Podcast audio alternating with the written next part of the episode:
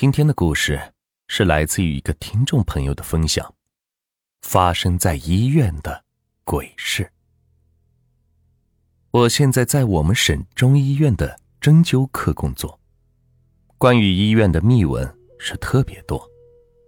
九十年代，我们那的一所医院妇产科出了一场医疗事故，母亲是难产大出血，当时的医疗条件和技术。不是特别的先进，导致母亲和婴儿是双双殒命。然后当时的院长和主治医生，因为这件事承受了很大的压力。老院长是提前闪退，主治医生也是被调离了工作岗位，进入了后勤部门工作。参与那台手术的医生和护士，每晚都会做噩梦，厄运连连，尤其是晚上。在那间手术室，总会有人看到有人影在走廊里是来回的走动。还有一个地点是太平间的附近，有时候还会看到一个女子在太平间附近那棵桑树上抱着孩子梳头。后来又过了两年，当时的主治医生被调回了科室，在某个晚上值班的时候。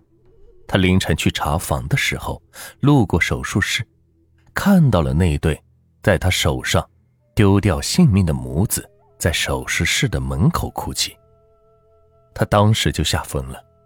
再后来，医院就把那栋楼给拆掉了，那个大夫都分掉了，但是最后谁也是不敢肯定，那个医生到底看到了什么。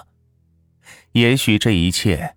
都是真的，也许只是个传闻。最近这个传闻又开始风一样的传开了。哎，你们听说过没？那个传闻？哎呦，别再说医院那件事了，好恐怖的。这有什么？当初医院都拆掉重建了。刘丽丽是医院的女护士，现在正在实习阶段。小姑娘对一切都是好奇的很，特别是医院的这些传闻。只见她嘿嘿一笑，对几个女护士说道：“嘿，今晚我值班，反正晚上闲着也是闲着，要不我们玩通灵游戏吧，把当初那对母子给召唤出来。”胡来，这可是医院！我冲着刘丽丽嚷嚷了一声，她没有说话了。我走之后，他冲我是吐了吐舌头，表示不满。天是渐渐的黑了下来，天空上厚重的黑云给人一种压抑之感。今晚是我值夜班，医院的病房还有些病人。其实晚上基本上是没有什么事都有护士看着。夜晚，我站在窗口边，点上了一根烟，遥望着黑夜。这夜，天上并没有月亮，只有少许几颗星星挂在夜空，那感觉就像天空上扎了一个口子，星光从漏洞里是折射出来。夜色下，医院的梧桐树失去了立体感似的，薄薄的树叶如同纸片，随着风是轻轻的摆动。这个时候，我竟然在梧桐树下。看到了一个人影，好像还是个女人，朝着我的方向直直的凝视着我。这个眼神看得我是浑身不自在，心想是谁？当我低头往下看的时候，树下却什么都没有，只是刷刷的一阵风声扫过。当时我脸上并没有什么表情，实际上我心里边早就毛了。我在医院工作了这么多年，怪事我不是没有经历过。就比如说医院里常说的故事——花棉袄。就说是住在医院的一位老太太做了一个梦，梦见两个长得非常丑的人，尖嘴猴腮的抬着一口黑皮箱子，见人就问要不要花棉袄。老太太看着这两个人长得是贼眉鼠脸的，感觉他们不是什么好人，就摇头说不要，然后就躺下没理了。他躺下后，听到那两人又把箱子抬到他旁边的一个病床，问另外一个老太太要不要花棉袄。老太太听到花棉袄，就答应要。再然后，老太太睡着了。不过等他醒来的时候，已经是第二天了。原来昨天半夜的时候，旁边病床的老太太就已经死了。这事是怎么知道的呢？还是后来老太太自己说的？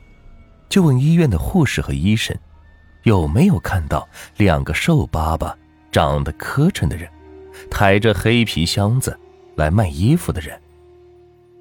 医院的人都说没有看见。而且监控里也根本没有这两个人。这是医院里最广为流传的故事。除此之外，还有许多奇怪的传闻，都已经不是密事了。而且要死的人是能够看到那些不干净的东西。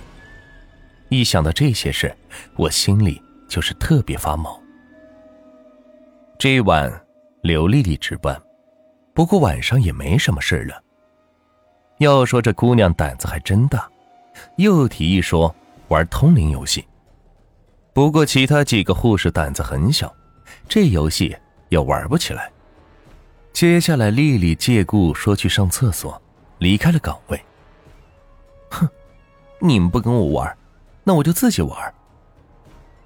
刘丽丽早就准备好一个红外线的温度仪器，这个设备是专门用来探测灵异的。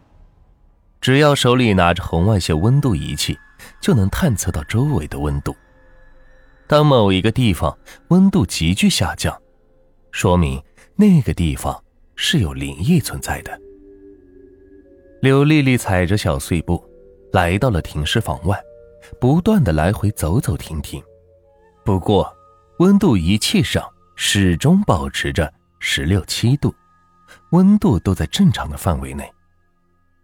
刘丽丽早就查过当年死去的那对母子的事，他们是死在手术台上的，现在医院重建后，应该在一楼的杂货间里，里边是堆满了医疗工具。他来到了杂货间，打开了灯泡，昏黄的光线把整个屋子照亮。屋子里摆放着许多箱子，除此之外什么都没有。电灯是连续闪了几下，那一刻，红外线仪器上的数字跳动的很快，竟然从十六度跳到了零下十度。当时刘丽丽感觉到身体发冷，全身的鸡皮疙瘩都出来了。她看到这个数字，吓得是赶紧退出了房间。刘丽丽回来后，似乎吓得不轻，脸色是惨白惨白的。也是不闹腾了，自己则安安静静的坐在位置上，倒头就睡。夜晚我值班过来查询的时候，我还专门看了看这小姑娘，就怕她真的是闹出什么事。好在她没有闹腾，不然大晚上的整出什么事也挺吓人的。大概到了凌晨三四点钟的时候，有一个病人发病了，需要输液，不过液体。是在库房的，因为今晚是我值班，所以我喊上刘丽丽去了库房。当晚我们从库房里拿完东西后，就准备坐电梯。当时是进来了一个小孩，几岁的模样。我当时还心想，这大半夜的，怎么会有小孩？应该是某个病人的家属，就没有多想。就在我们准备出门的时候。小男孩说话了：“这姐姐身上怎么还背着一个人？不累吗？”刘丽丽当场就吓崩溃了，而我也吓得是脸都白了。等我们再回头一看，小孩是消失不见了。这次之后，刘丽丽是生了一场大病，看医生都不见好。直到后来，我和刘丽丽在库房的门口。给当初那对死去的母子烧了些纸钱，她的病也就好了，这件事也算是了结了。